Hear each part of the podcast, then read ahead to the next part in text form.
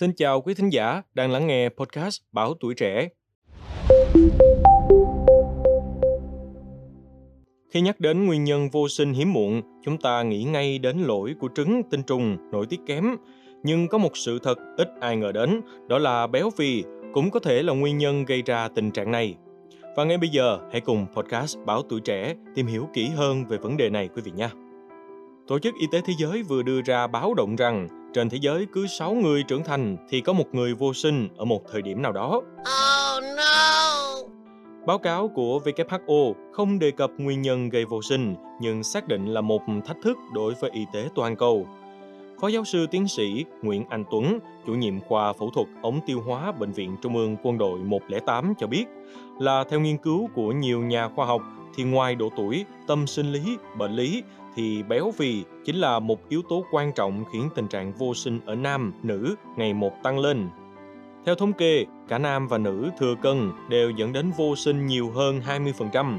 Phụ nữ béo phì có nguy cơ vô sinh gấp 3 lần so với phụ nữ có cân nặng bình thường.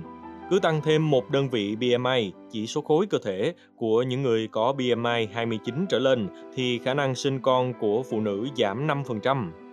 Phụ nữ trong độ tuổi từ 18 đến 40, nếu hàm lượng chất béo trong cơ thể vượt quá 10 đến 15% thông thường thì có thể ảnh hưởng đến khả năng sinh sản. Chất béo này gây ra dư thừa estrogen trong cơ thể phụ nữ, làm suy giảm chức năng hoạt động của buồng trứng, tăng nguy cơ mắc các bệnh viêm nhiễm phụ khoa. Đây là nguyên nhân phổ biến nhất ảnh hưởng đến khả năng sinh con của nữ giới. Ông Nguyễn Anh Tuấn cũng nhấn mạnh là ở phụ nữ, béo phì có thể gây ra rối loạn kinh nguyệt, vô kinh, khó thụ thai.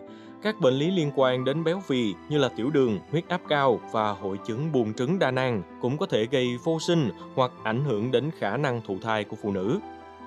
Béo phì cũng có thể ảnh hưởng đến quá trình thụ thai ở nữ giới bằng à, cách ảnh hưởng đến môi trường của tử cung.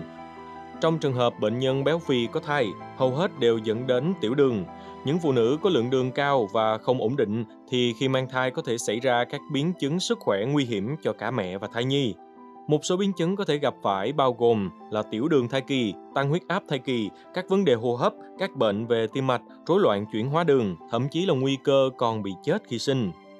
Bên cạnh đó thì béo phì cũng ảnh hưởng lớn đến sức khỏe sinh sản ở nam giới do ảnh hưởng trực tiếp đến chất lượng của tinh trùng và hoạt động của các hóc môn trong cơ thể gây ra giảm sinh lực, giảm chất lượng tinh trùng và tăng nguy cơ xuất hiện các vấn đề về sức khỏe như là tiểu đường, bệnh mạch vành và rối loạn cương dương. Tiểu đường ở nam giới cũng sẽ gây ra suy giảm chức năng của nội tạng, cơ thể lúc nào cũng cảm thấy mệt mỏi, từ đó kéo theo tình trạng yếu sinh lý. Một số nghiên cứu cũng chỉ ra rằng tinh trùng của người mắc bệnh tiểu đường thường có dấu hiệu bị tổn thương. Vậy đâu là cách khắc phục tình trạng vô sinh ở người béo phì?